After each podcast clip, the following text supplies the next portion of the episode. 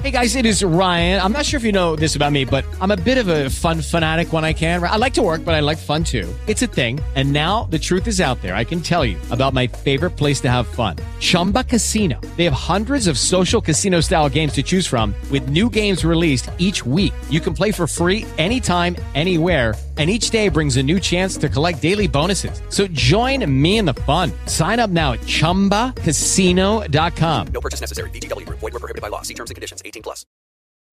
Leggiamo adesso un brano tratto dalla vita di Vittorio Alfieri. La vita di Vittorio Alfieri è un testo, un testo tra l'altro molto importante, un testo autobiografico come le memorie di Goldoni, solo che le memorie di Goldoni erano scritte in francese originariamente, poi le abbiamo lette e tradotte. Invece la vita di Vittorio Alfieri in italiano è un testo che ha ispirato moltissimo i romantici, nel senso che lui è diventato una sorta di modello, modello dell'intellettuale romantico, modello del titanismo, quindi di colui che si erge contro tutto e contro tutti e che vuole rappresentare la sua libertà, essere libero da costrizioni. Lo vediamo immediatamente in questo brano tratto appunto dalla vita di Vittorio Alfieri. L'indole che io andava intanto manifestando in quei primi anni della nascente ragione era questa, taciturno e placido per lo più.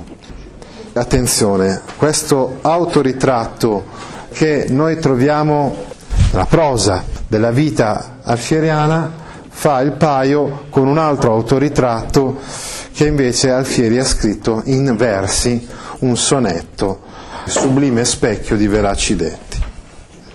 Taciturno e placido, questo modello romantico, l'uomo che è solitario, placido per lo più, tranquillo per lo più, che interiorizza, non esprime sempre i suoi sentimenti, non è così estroverso, ma alle volte loquacissimo e vivacissimo. I contrasti.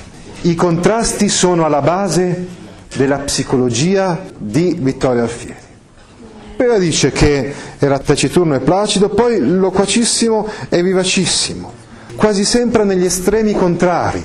È chiaro, evidente, capiamo da queste poche parole, capiamo anche già subito la cosa che spiegheremo poi nelle prossime settimane, come Vittorio Alfieri abbia trovato nelle tragedie il genere letterario a lui più congeniale, perché è proprio nelle tragedie che si evidenziano questi contrasti, queste lotte che non trovano un compromesso, che non trovano una soluzione se non in un esito tragico, drammatico, generalmente nella morte di qualcuno.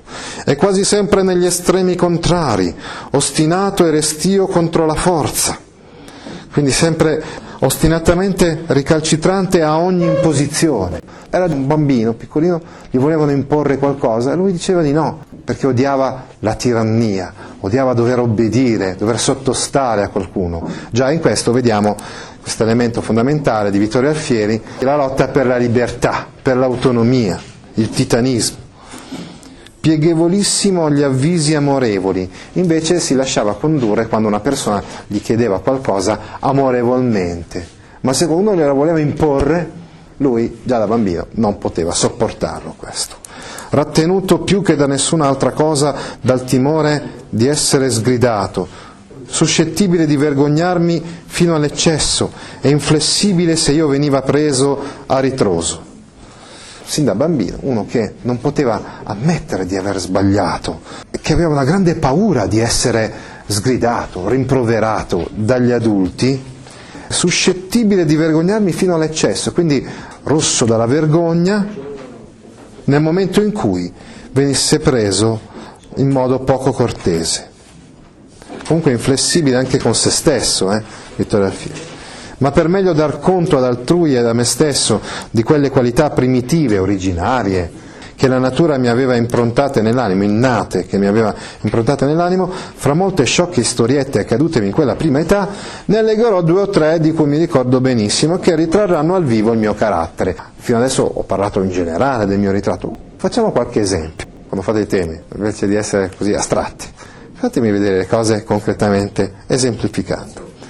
E qui, a guisa di storietta, inserirò pure la mia prima confessione spirituale, fatta tra i sette e otto anni.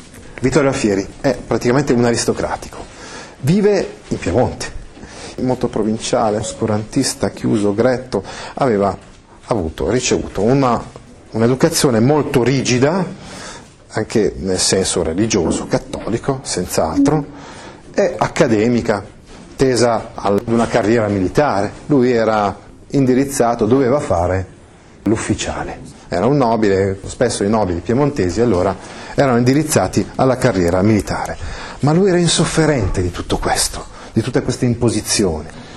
Abbiamo detto quindi Vittorio Alfieri nasce in un ambito, ricordate, molto diverso rispetto per esempio al Parini o anche a Goldoni.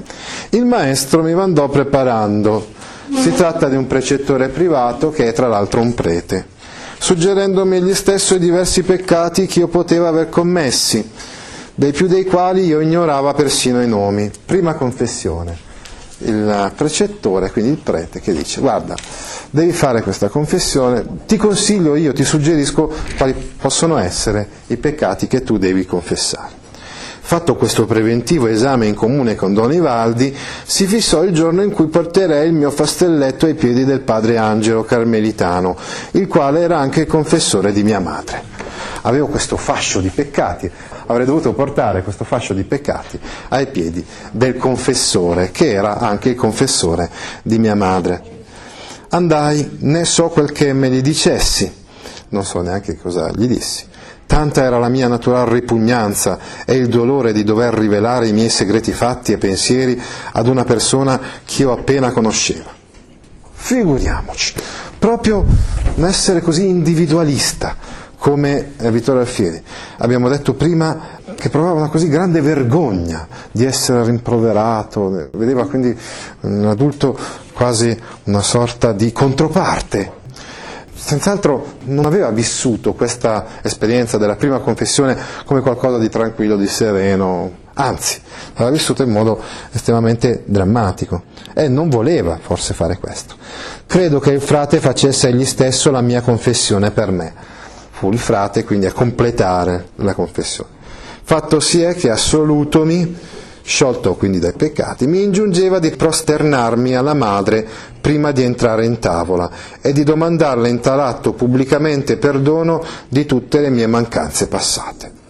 Penitenza, ultima parte della confessione. Devi inginocchiarti davanti a tua madre, a tavola, a pranzo. Hai fatto questi peccati, devi fare questa penitenza. Questa penitenza mi riusciva assai dura da ingoiare. Pensate voi forse che Vittorio Alfieri si sia inginocchiato davanti a sua madre? No! Assolutamente no! Ma la madre lo sapeva, perché si erano messi d'accordo, eh, quindi aveva detto che doveva avere questa penitenza. E quindi la madre dice: ma sei sicuro che non devi fare niente? Non devi dirmi niente? No, perché lui non, non voleva ammettere questo. Non voleva soprattutto prosternarsi di fronte ad un altro, anche di fronte alla madre. Ecco la fierezza alfieriana. Lucky Land Casino asking people what's the weirdest place you've gotten lucky? Lucky? In line at the deli, I guess. Aha, in my dentist's office.